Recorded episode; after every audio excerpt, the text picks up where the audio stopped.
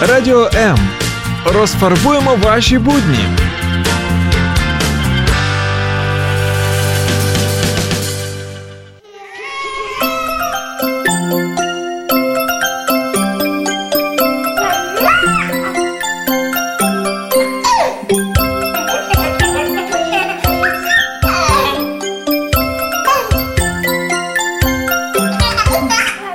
Мамські пристрасті. Як не збожеволіти від щастя, яке зветься діти.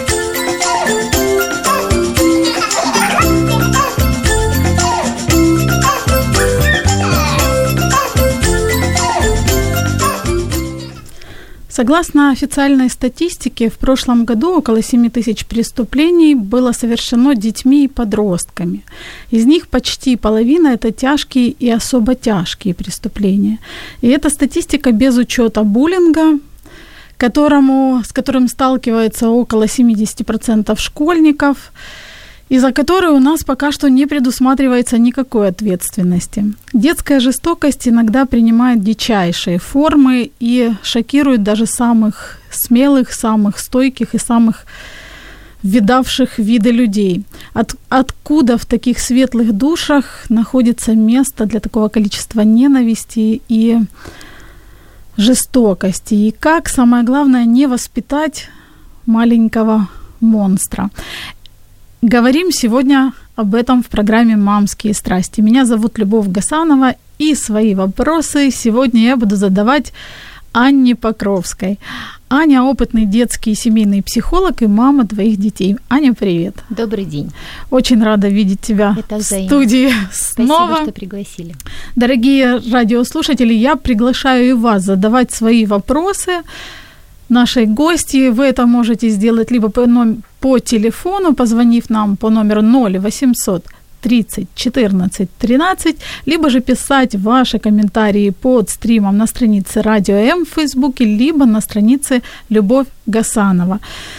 Ну а я не буду откладывать в долгий ящик. Когда я изучала вот эту тему жестокости, мне попалась информация о том, что вот когда смотрела причины жестокости, одна из версий это якобы ученые открыли какой-то ген жестокости. То есть, что мне, как простому обывателю, говорит о некоторой взаимосвязи между наследственностью и жестокостью. Вот ты как специалист, что думаешь по этому поводу? Ну, мне, во-первых, очень интересно. Да, я согласна, что гены передают информацию о нашем роде. Но все же я склонна видеть, что э, формирует характер, формирует м, человеческие качества, среда, в которой растет ребенок.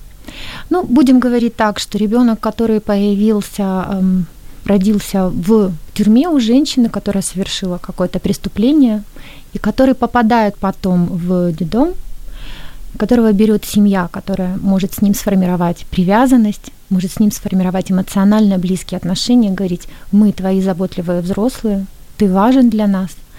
А, я думаю, что вот как раз в этих отношениях новых вряд ли проявится этот ген. Поэтому родовая история имеет место быть, но среда гораздо больше влияет на ребенка. То есть обреченности нет, и, и детям, в общем-то, не нужно приписывать заранее, да? Нет, э, заранее приписывать не нужно, и э, вообще детская психика настолько удивительно гибкая, и природа ребенка это найти своего заботливого взрослого, а, и с ним раскрыть свой потенциал, с ним узнать, какой я, и очень много детей себе узнают в контакте со взрослым, а какой я – по сути, мы детям, а, ну, можно так сказать, до 5-6 лет можем давать информацию. Потом им будет давать информацию все-таки большой мир, да, внешняя среда. Но пока мы можем их поддерживать, мы можем им говорить, мы можем им разъяснять. И самое главное, что я всегда говорю родителям, что ребенок лучше учится э, на том примере, как вы живете, как вы общаетесь с другими людьми, как вы в своей семье справляетесь с конфликтами, с раздражением, с агрессией. И у меня есть очень хороший такой психологический анекдот, э, Интересно. когда начальник накричал на мужчину на работе, мужчина пришел домой, накричал на свою жену, жена пошла в комнату к сыну, зашла, накричала на сына, сын вышел во двор, пнул от злости собаку ногой, собака побежала, укусила начальника, круг замкнулся. Ну, соответственно, очень важно то, что... А начальник видит... думает, за что? Очень важно, как ребенок видит, как, собственно, сами родители справляются со своими сильными чувствами. Потому что агрессия, если мы говорим об агрессии, это очень сильное чувство. Оно живет у нас в теле, и э, от него зависит ход наших мыслей и потом ход наших действий. Вот я как раз хотела спросить, есть ли разница между агрессией, злостью и жестокостью. Потому что когда говоришь о жестокости, сразу в голове всплывают такие слова. Агрессия, злость. Есть ли разница между этими понятиями? Э, между агрессией и злостью особой разницы нет в моем понимании, но э, между жестокостью и самое главное, окрас злости и агрессии. Э, мы каждый день нашей жизни проживаем агрессию в какой-либо форме и на что-либо. Ну, выключили свет, вы хотели дописать сейчас свою курсовую работу, вы разозлитесь. Ну как так? Ну это нормально. Да, то есть э, предшественник агрессии, как правило, это такое м, раздражение. И вот вопрос в том, как мы умеем справляться с раздражением э, и с этим сильным приливом чувств когда мы фрустрированы. Мне очень нравится это понятие, и вот давайте так чуть входить в такое, э, э, в такое развитие психологическое, и фрустрация – это не, невозможность получить то, чего хочу. Э, дети очень сложно проживают фрустрацию. Он смотрел мультик, ребенок, мама подошла, выключила мультик, ребенок заплакал. Это его реакция, он фрустрирован, хотел досмотреть, ему не дали. Он может разозлиться, может заплакать, ну, то есть есть разные способы, да, прожить эту фрустрацию. И вот наша задача научить ребенка справляться с этой фрустрацией. Но проблема в том, что не все взрослые в обществе умеют справляться со своей фрустрацией. Ну, скажем так, большинство не умеет. Э, и здесь получается когда мы говорим о детях, э, дети перенимают опыт очень часто своих близких, и то, что можно часто увидеть, да, ребенок, например, что-то сделал запретное, как ему поставили какое-то правило, он его не выполнил, он заплакал, и при этом что подошла, сделала мама. Мама усилила эффект, там, или он бросил в нее лопаткой, мама подошла и усилила эффект его сильных чувств.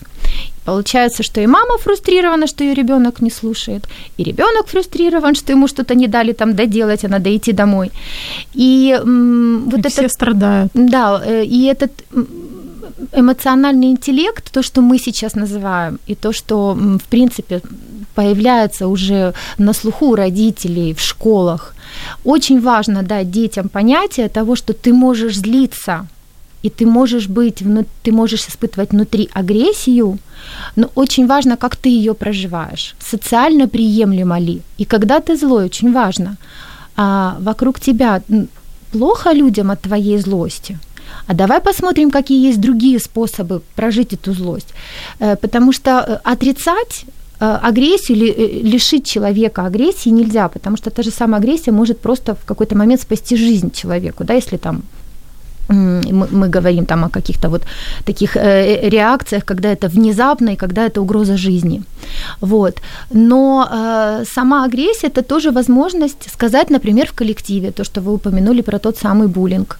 Э, «Стоп, со мной так нельзя». И вот здесь, в этих словах, важно вложить агрессию, чтобы люди понимали намерение. Mm-hmm. «Я готов за себя постоять».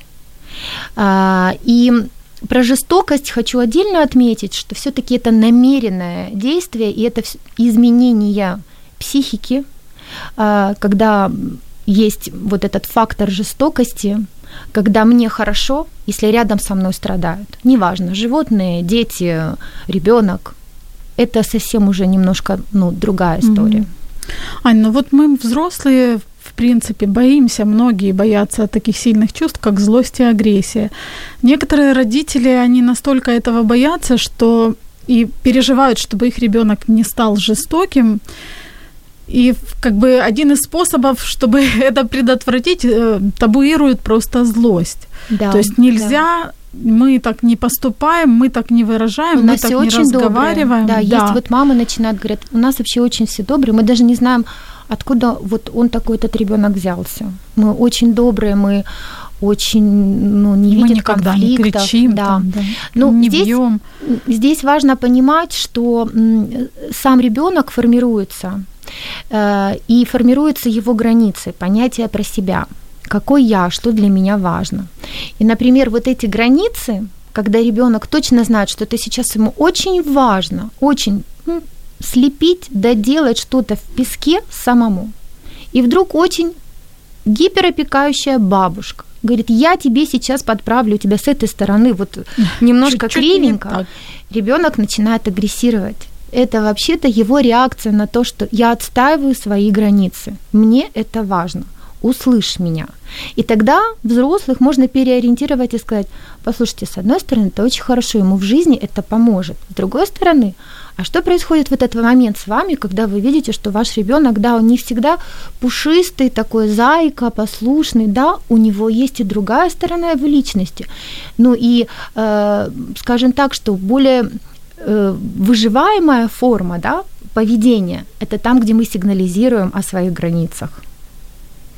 Но то, что я вот от тебя услышала, это что не нужно табуировать злость, правильно? Помогать справляться, mm-hmm. да. То, что говорит Гордон Ньюфилд, это канадский психиатр, психолог, он вот приезжает в Киев на следующей неделе, он говорит очень важные вещи. А, мы в когда мы с ребенком тот самый взрослый, которому важно сохранить привязанность, и какой бы ты сейчас ни был, какой бы ты ни проявлял реакцию – мне важно сохранить с тобой отношения, детям это очень помогает, потому что в этот момент мы можем понять, что с нами происходит. Ну, похоже, мы пугаемся сейчас своей злости ребенка. И это что-то тогда про нас. И эм, это нам нужно работать с нашим страхом, что происходит. Но мы точно в безопасности. Трехлетний ребенок, ну, точно не причинит нам какого-то такого ущерба. И здесь важно показывать свою эм, намеренность помочь ему и контейнировать его чувства. То есть мы говорим, первое, что мы видим, и мы помогаем его эмоциональному мозгу а, донести информацию к его префронтальной коре и сказать, ты сейчас злишься, когда ты делаешь так, так и так, и какая вот эта ситуация, где ты прервал свою, там, например, игру, ты злишься, я вижу, что ты злишься я понимаю, что ты злишься. Это очень важно, потому что в этот момент как раз идет вот это соединение эмоционального мозга с префронтальной корой, когда э, с неокорт, э, когда ребенок сам понимает, ага, когда я так делаю, это значит я злой. И тогда мы можем говорить, я понимаю, что ты, ты злишься на то, что ты не сможешь доиграть. Очень важно э, сохранять с ребенком отношения и показывать, что они важны для взрослого в любой форме поведения. И что их принимают. И что их принимают. И ребенку гораздо проще справляться со своей злостью. И ребенок, понимаете, здоровая злость, она нужна в детском коллективе, например. Потому что когда ребенок условно удобный, ведомый, это гораздо хуже, потому что мы не знаем, ну, в какую э, плохую компанию он затем в подростковом возрасте может влезть. И может ли он вообще в принципе говорить нет людям. Потому что агрессия это иногда просто возможность сказать нет даже своим домашним. Так, с агрессией, со злостью мы разобрались. А вот вопрос о жестокости и о причинах жест- детской жестокости, об этом мы поговорим буквально через несколько секунд. Поодинці щасливим не станеш. Ми поруч. Радіо М.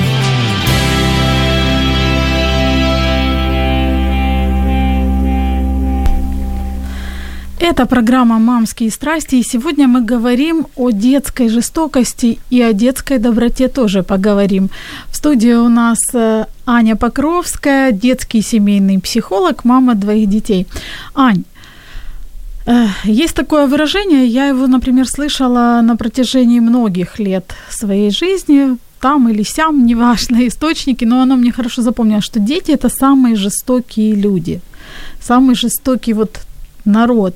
Они иногда, ну, иногда действительно поступки не, нах- не находишь для них какого-то разумного объяснения. Ты с этим согласна? Заступлюсь за детей. наверное, есть бытует такое мнение лишь потому, что важно взрослым понимать, что дети не всегда понимают причинно-следственную связь. То есть поступок и затем как, какие могут быть после этого поступка события. И очень часто, вот мне нравится пример, да, Ролан Быков, который снял фильм «Чучело», угу. мы видим там действительно жестокое поведение. Но мы четко видим, что есть зачинчик, у которого есть своя э, цель быть лидером. И с точки зрения да, социологии, вот есть, э, есть лидер, есть антилидер. И равносильно, вот кто победит из них в классе, затем дети и пойдут. И вот в, в данном классе мы видим, что был анти, э, вы, ну, скажем, доминировал антилидер. За антилидером пошли дети, которые э, хотели присоединиться ну, к его лидерским качествам, вот, просто присоединиться к этой группе. Я с ним, и значит я окей. Для подростков это очень важно. И не спрашивайте, что это значит. Вот им просто важно примкнуть к какой-то группе единомышленников и проживать свой подростковый кризис не одному, а со своими вот, со своими. Угу. Точка. Эти свои могут быть очень разными. А, и мы не знаем, какие ценности будет нести эта э, референтная группа для подростка. А, но что здесь важно? важно с самого ребенка изначально э, рассказывать, что в каждом поступке есть э, какое-то следствие которое может к чему-то привести. Очень хорошо здесь Ролан Быков показал, что дети, которые пошли за антилидером, они не понимали, что делают. И они даже немного удивлялись своей собственной жестокости.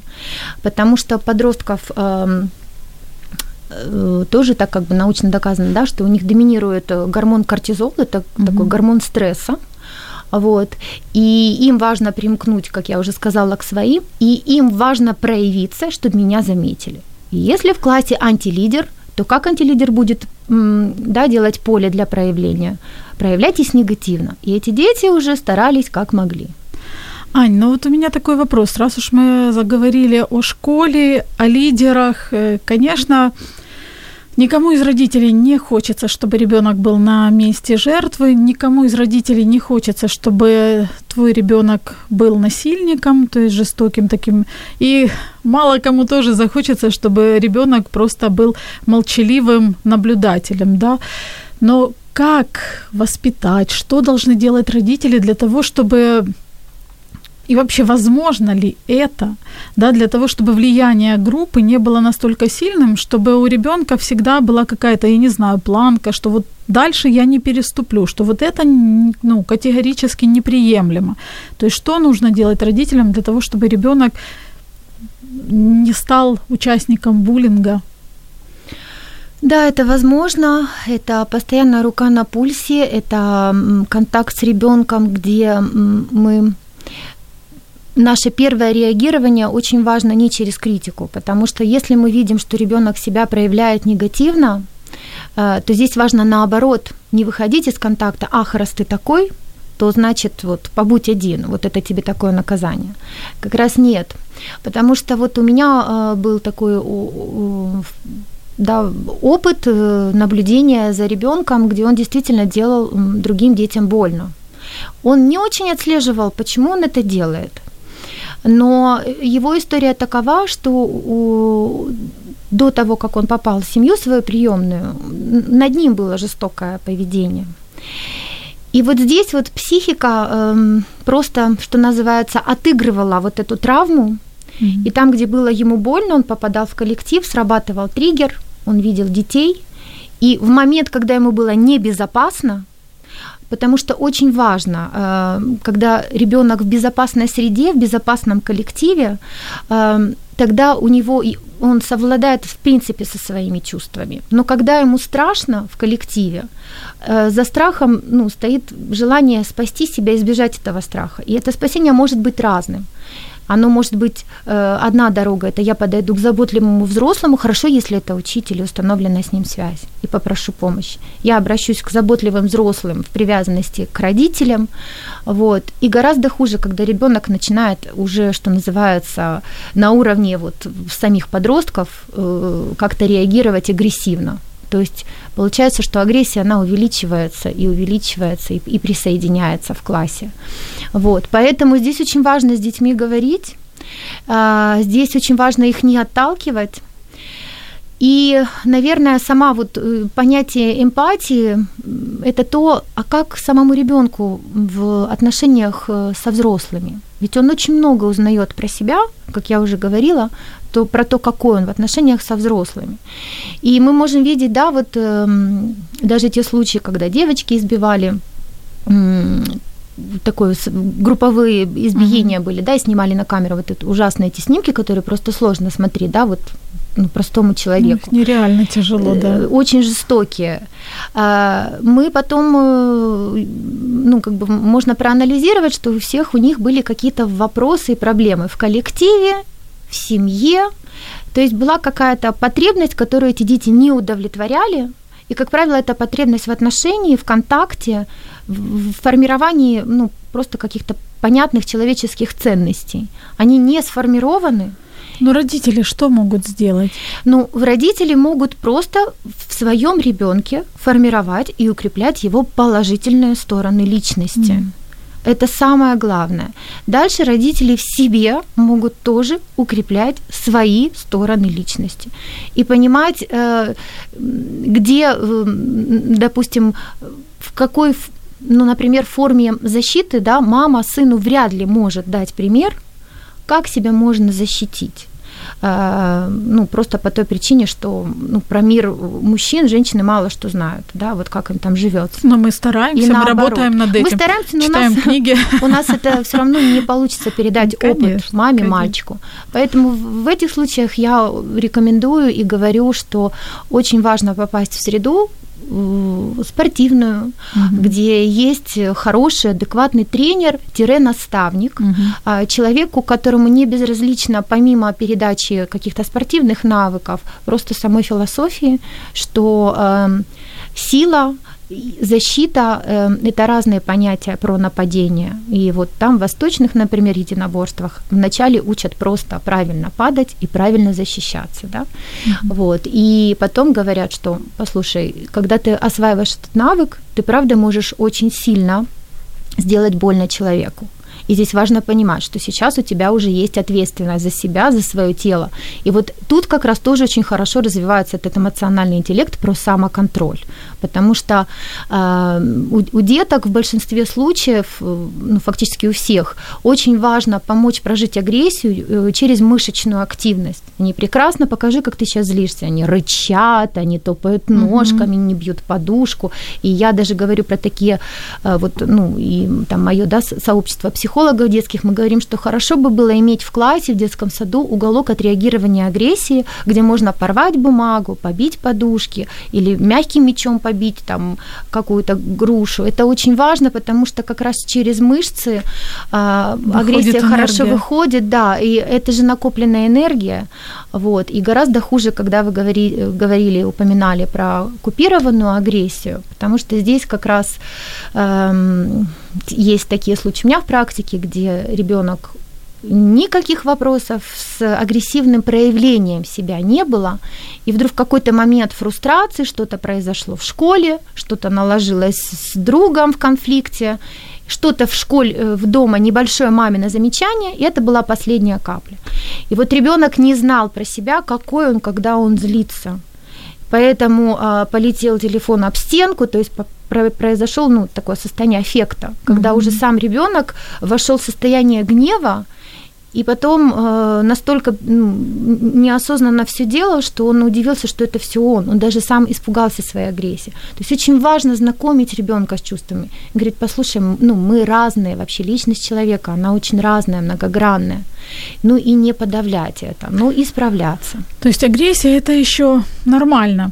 У нас есть вопросы от наших радиослушателей. Сейчас я зачитаю, но прежде хочу сказать, что вы можете продолжать задавать вопросы, потому что в конце эфира, точнее после эфира, мы разыграем подарки от наших партнеров, от издательства «Виват». У нас будет совершенно милая, чудесная книга, которая называется «Азбука доброты». Как mm, раз она в тему нашего Очень эфира. хорошая книга, знаю ее. Да. Прекрасная. Э, и второй подарок – это от наших красивых партнеров бренда натуральной косметики «Успех», либо расслабляющий массаж для лица, либо масочка для лица.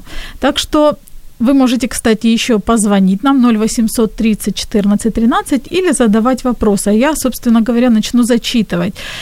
Ольга спрашиває, як реагувати батькам, які знають, що їх з їхньою дитиною поводяться жорстоко в дитячому колективі?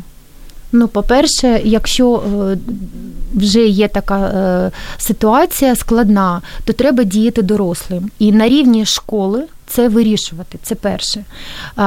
Дізнатися, як взагалі, які є правила, які ввела школа, як регулюється сама школа. Тому що ми розуміємо, що коли батьки віддають свою дитину до школи, вони сидять на роботі у цей час. Ну, Тобто дитина зараз фізично не з ними.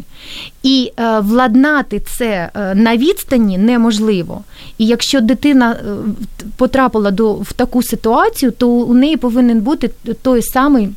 Дорослий, як, який буде нести відповідальність за поведінку дітей у класі. Ну тобто, у мене перше це е, питання до вчителя, що таке коїться там, що вчитель не може владнати це. Потім як регулюється сама школа на рівні дирекції, і що з тими дітьми, котрі е, дитину ображають. Тобто, чи є якісь регулювання, чи вони е, відсторонені від занять, чи вони е, батьки викликалися до школи, чи навіть ці діти е, е, відліковані від школи. Ну, Тобто треба розуміти, що дитина на такому рівні, коли на неї е, є діти, які її ображають, і вона вже не не може це владнати, тобто це не просто конфлікт, який ну, якби дитина може сама собі допомогти. Треба підключатися дорослим. І якщо ви ми бачимо, дуже дуже важливо, якщо ми бачимо таку тенденцію, що це було і до вашої дитини, це було і до тої дитини, це є вже деякий ланцюг. Тої самої прояву жорстокості, того самого прояву антилідера у класі, з яким не можуть впоратися вчителі. дорослі вчителі. Mm-hmm. Тому а, ми беремо свою дитину як ці е, дорослі у нашій прив'язаності, які опікають дитину. Неважливо, е, це підліток чи це маленька дитина. Ми несемо відповідальність за здоров'я дитини. Якщо ми бачимо, що це загроза для її психічного здоров'я, фізичного, ми з цього середовища дитину забираємо. Ми шукаємо інший колектив, де дитина не буде так травмуватися. Це ну, тобто чекати і сидіти, і думати, що дитина це сама владнає, це як на мене гаяти час.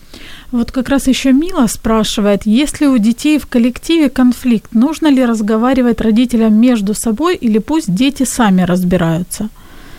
Это, кстати, очень интересный вопрос, потому что часто родители говорят, ну, ты уже взрослый, там, допустим, тебе 10 лет, или привыкай разбираться самостоятельно, вот решай сам вопрос. Здесь важно понимать, дали ли мы э, ребенку в принципе инструменты, да, вот такие жизненные навыки, рассказали ли мы, как себя может вести человек в коллективе. Ну, то есть знает ли наш ребенок, что он может сказать «нет, я с вами не согласен». Ну и тогда, быть может, на какое-то время эти люди перестанут быть твоими друзьями. Да, это как последствие. Но если тебе было важно сказать «нет», а, то, наверное, это ну, первая причина твоя, да. Э, очень у ребенка должна быть, знаете, такая вот как файл, где он может выбрать, какие могут быть варианты в конфликте. Mm-hmm. Потому что если э, взрослые не обучали, не разговаривали, э, и ребенок должен справляться сам, а у него пустой этот файл, то можно справляться самому очень по-разному. И тогда, быть может, педагоги, чувствуя это, что сейчас этого ребенка подавляют. Понимаете, тут когда ребенок эм, когда сам педагог э, входит э, в конфликт к детям, очень важно понимать, какую он преследует цель. Потому что очень часто можно узнать у педагога, что он видит, что есть как жертва, да, и есть агрессор, например. Но иногда действительно, быть может, эти дети сейчас э, ну, проявляют себя так. И если они в безопасности оба, и это конфликт каких-то ну, интересов, это не про унижение – не про какое-то, вот, скажем, такое действительно психологическое насилие. То иногда действительно ну, детям важно эти навыки, а где? Ну вот в живой жизни действительно э, применить. Но в каких случаях вы, например, рекомендовали родителям вмешиваться? И нужно ли им тогда вести диалог с родителями обидчиков, либо же э, то, что является угрозой здоровью mm-hmm. психическому и физическому, вмешиваться. А, то, что является самим способом получить опыт в конфликте, э, ну, допустим, дочка да, поссорилась со своей подругой. И э, это ее опыт, как она будет обходиться сейчас с этим конфликтом, с, с этим несовпадением мнений на какой-то да, счет. И очень важно по запросу самого ребенка.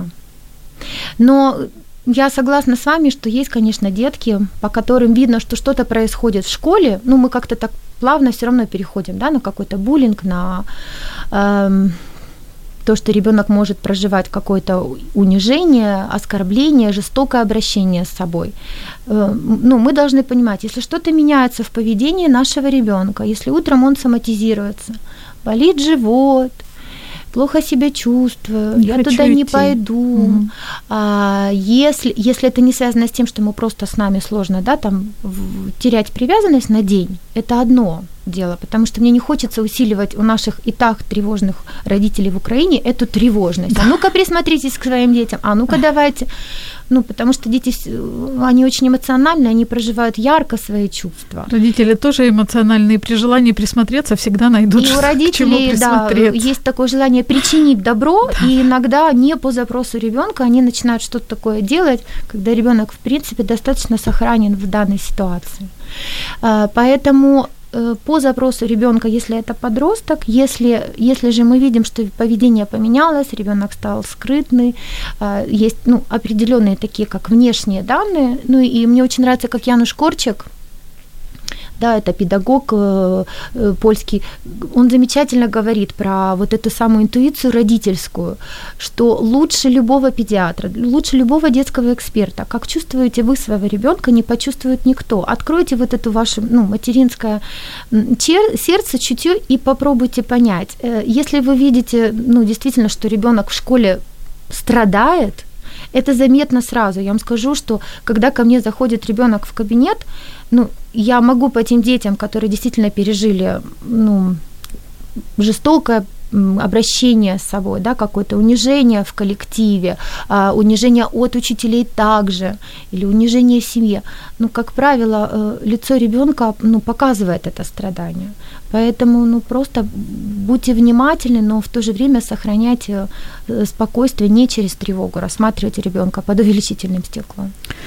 Марина Максименко пишет, я в подростковом возрасте не раз вставала на сторону обидчиков и присоединялась к ним, хотя и чувствовала себя от этого виноватой. Но это гарантировало мне безопасность. Что может дать ребенку чувство безопасности при сохранении своих моральных принципов? Очень хороший вопрос, спасибо. Вот э, то, что мы говорили про фильм «Чучело», угу. присоединение детей к антилидеру гарантирует им в классе, что со мной так не поступят – я сейчас вижу, что есть жертва, да, над которой издеваются, и я не хочу быть на ее месте. И тогда мозг ребенка придумывает защитные механизмы. И иногда эти механизмы таковы. Знаете, мне недавно поразила история э, Синбад мореход, пятая история, в которой он попадает в пещеру, где его заживо хоронят. И в этой пещере он оказывается со скелетами. И когда следующего человека, которого заживо хоронят, он берет там бедренную кость, и этот человек убивает, чтобы самому выжить. То есть вот эти инстинкты самосохранения, когда м- нет уже логики, а есть просто, ну, самое главное, выжить, Программа выжить, выжить. выжить. Да. Вот, э, тогда срабатывает такая реакция. И, конечно, подросткам очень страшно, особенно если у них есть визуальный уже опыт, да, что они видели, как это коллективе происходит. Что, чтобы не присоединяться к антилидеру, как мы помогаем? Мне очень нравится, американские психологи разработали такую игру «Я тот, кто». Ну, во-первых, понимать про себя, вот эту свою э, принадлежность, мы можем очень быть э, похожи абсолютно с разными людьми, но все же мы остаемся самими собой. И игра заключается в том, что даже когда вы с ребенком идете в детский сад, вы играете в игру. Я тот, кто, например, люблю макароны, говорит мама. Ребенок говорит, а я тот, кто люблю рисовать лошадей. Слушай, мы с тобой такие разные, но все же мы можем быть вместе. И вот чем больше ребенок понимает про разность, что в каждом человеке есть что-то разное, но что-то есть в тебе, и что это не, не должно в тебе, ну, это сложно в тебе поменять, потому что ты такой. Очень важно, чтобы ребенок чем больше узнает про свою личность, про свою персону, тем больше понимает про себя и принимает разность других людей. Так, кстати, вот по поводу того, что присоединяться в буллинге, э, если по каким-то российским признакам, еще каким-то, ну, условно говоря, вот это, знаете, такая биологический рефлекс «ты не наш». Вот, потому что это же на животном уровне, это можно детям замечательно объяснять. Если среди, знаете, э, закон биологии, если э, среди зеленых крокозябр появится сиреневая одна, то они ее или прогонят, или съедят, ну, потому что она просто другая. И вот очень важно ребенку говорить, что, ну, люди, они разные. И не обязательно э, перенимать чью-то, чью-то сторону, ну, чтобы быть рядом с ними. Ну, то есть точно, знаете, у каждого ребенка, у которого есть агрессия, в нем точно есть и другая сторона, потому что люди живут очень противоречивыми чувствами, как раз всю жизнь мы справляемся с тем, чтобы эти чувства в себе хорошие, да, возвысить и плохие подавить. Вот. Но мы состоим из разных чувств. Это такая чаша очень разнообразная. Очень классно то, что ты говоришь по поводу вот этой игра, мне очень понравилась. И что мы разные. Это как раз хорошая, мне кажется, подготовка детей вот к тому процессу, который сейчас у нас внедряется, инклюзия, когда в школах учатся дети с особенностями. И хотя, как мне кажется, даже не все родители готовы к этому. Да, да, это очень сложное испытание. Почему? Потому что я вообще э, как-то так немножко углубилась в вопрос отношения в нашей стране к людям с ограниченными возможностями. И когда ты приезжал э, один итальянец и сказал, послушай, а в Украине что, нет инвалидов? Я говорю, есть. А он говорит, а почему их нет на улице? Где они? Тяжело передвигаться а, на улице. И какой-то такой, как потом я тоже читала, да, в некоторых там источниках, что это такое советское наследие, где людей вот этих вот разных как раз из общества убирали, интернаты, спецшколы, ну, чтобы общество было только для вот тех, кто может. А тех, кто может, но по-другому, не принимали. И это Ты наследие, не нужен, это да. наследие историческое, нам с этим сложно бороться. Я тоже встречала в своем там жизненном опыте, когда а, ребенок ведет себя по-другому, и в первую очередь э, сложно не детям, сложно взрослым, потому что а, идет такой сигнал у мамы, а если он сейчас мой ребенок, мой правильный, нормальный ребенок, перемет вот эти вот все, э, все это поведение и будет похож на него. То есть идет какая-то удивительная, как вот я упомянула Симбада морехода, вот такая животная, животный рефлекс такой, избежать вот этой непохожести, и, и, и вот э, или прогнать, или самому убежать. Вот. Но только с этим не соприкасаться, потому что в моей жизни этого, слава богу, нет. Э, мы должны ну, понимать, я наблюдала, как дети принимают эм, ребенка в, э, в классе с инклюзией, это совершенно, а, я вам скажу честно, удивительная вещь, потому что а, мы очень многого чего не знаем о детях и о, об их эм, возможности принимать эту разность, потому что этого жизненного опыта и этих шор у них нету, угу. и поэтому они готовы ты такой, и давай мы с тобой найдем эту точку вход, входа вот, да, для контакта с тобой. Слушай, если ты хочешь, ну, там, бегать, и просто бить ладошками по парте, мне это тоже оказывается интересно. Я ну, тоже если... так хочу. Да. Я тоже так хочу. И я э, была в школах, вот буквально недавно я была в частной школе, э, Ведерникова School, и мы говорили об эмпатии, там, ну, тоже разные детки, и вот дирекция школы, как раз их такая политика, что, ну, мир он разный, и мы не должны ни в коем случае говорить, что он для кого-то, но не для других. Вот. И э, как эти детки реагировали, я работала с первыми вторыми классами, как они реагировали на истории, на задания, как они по-разному приспосабливались делать эти задания. И на самом же деле мы можем друг у друга очень многому учиться, и перенимать опыт, потому что мы видим мир э, разные точки, мы соединяем абсолютно в разные образы. То есть мы видим мир по-разному. Это хороший опыт для деток, для, кстати, про, для того, чтобы формировалась их эмпатия, то есть умение сочувствовать, переживать, принимать. По поводу эмпатии. Эмпатия угу. сейчас это слово, которое можно слышать часто, много, густо. Почему это важно? Вы представляете, как хорошо жить в обществе э, людей, у которых развита эмпатия. Это такое счастье, это такая безопасность, это такая возможность раскрывать потенциал для ребенка. Поэтому эмпатия это ну, сочувствие, это умение понимать, это умение понимать про себя в первую очередь, какие мои действия могут повлиять на человека с одной стороны, а какие мои действия могут его обидеть, а вот я сейчас что-то сделал, и этот человек выдал такую реакцию. Быть может, то есть это, это возможность, ну вот этой рефлексии внутренней, и это возможность понимать другого человека и учитывать э, даже не то чтобы его точку зрения, а учитывать, что он тоже есть, и важно, как он себя сейчас чувствует.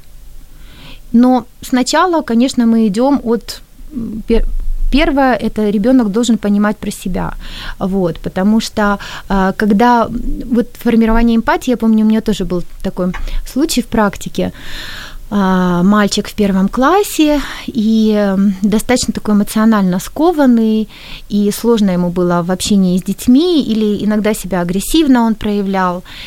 И вы знаете, вот буквально, во-первых, когда у него просто появился один друг, который, ну, как-то так сумел с ним повзаимодействовать. Когда этот мальчик перестал слышать про себя, что он плохой, сверху взрослыми голосами mm-hmm. был так немножко как плитой бетонной, вот, прибит. А, когда э, э, родители это вот банально, но это очень действенно. Купили животное домой, и когда у него появилась собака, это было что-то невероятное, потому что он вдруг понял, что он может ну, действительно о ком-то заботиться. И вот эта вот забота, когда мы можем э, кому-то делать и получать от этого ну, сами удовольствие, от того, что нам на душе тепло. Вот, поэтому эмпатия это очень важно, и э, дети, у которых развита эмпатия, как раз вообще не занимаются буллингом. Они изучают этот мир, они балдеют от этой разности. Им некогда, да. Им вообще некогда. Ань, ну я не могу не задать тебе вопрос, э, почему, э, ну, я часто слышу просто разные мнения по поводу эмпатии и по поводу борьбы, так сказать, со злостью, с агрессией. И родители часто говорят, что ну, я рассказываю о том, что чувствует этот ребенок, которого ты сейчас обидел, ему там больно, ему там, там еще как-то, то есть он страдает, ну, рассказывают как могут во всех красках, да, но это не имеет такой эффект, а вот когда говоришь, что ты там не будешь смотреть мультфильмы, если ты будешь обижать этого мальчика, вот это вот запоминается и эффективнее больше. Ну, между прочим, это хороший способ регулировать правила, которые вы ввели в семье. Ну, например, там первое правило, мы не делаем друг другу больно. Но здесь тоже еще важно, э, чтобы соблюдали это правило все. Конечно. Ну, потому что если мама не права, то мама не права с папой. А если там ребенок не прав, то можно его и треснуть. Mm-hmm. Я не, э, тут очень важно показать, что да, взрослые, они доминирующие, они заботливые, но они как раз доминируют в том, что они сильнее. И кто сильнее, ну, тот как бы более стойкий и тот добрее. Тут можно сказать, я вижу, что ты злишься.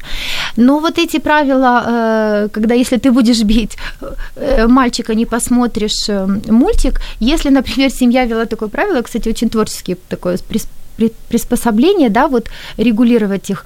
Ну, почему нет? Потому что мы же на самом деле ребенку показываем, что взрослый мир, он же функционирует так же.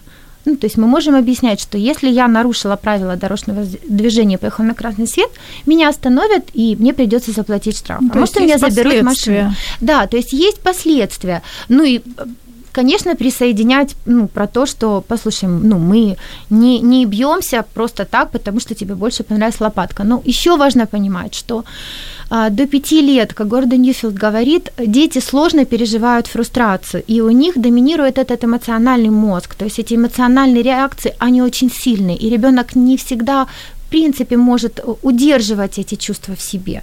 Здесь, ну, эм, усиливая, например, эффект наказаний, мы его фрустрируем еще больше. Мы просто давим на страх потерять какое-то удовольствие да, в своей жизни, если я так поступлю. И тогда это не про осознанность. Мы формируем не осознанность, а просто ну, такой страх подчинения. Вот mm-hmm. если я не подчинюсь маме, мне будет плохо. Это такая ювелирная, тонкая, даже не ювелирная работа, а это такая, знаете, вот как пьету вот делать из мрамора, э, строить личность ребенка в первую очередь нужно иметь очень стойкую, развитую личность свою. Короче, опять во всем виноваты родители. Да нет, не виноваты. Почему? Наоборот, есть же очень много ну, поддержки. Я хочу дать родителям про то, что э, гены жестокости там, и так далее. Формируем детей мы, ну, мы скульпторы, мы им показываем в отношениях, э, ну, какими они могут быть. И если для них важно да, с нами сохранять вот эту эмоциональную близость, то э, им будет очень важно как даже Гордон Нифил говорит, ребенок, который подарил вам, да, там, открыл свое сердце, им очень важно вас не расстроить. И этот навык же тоже закрепляется, ну что в моей семье, ну, неприемлемо бить младших, неприемлемо там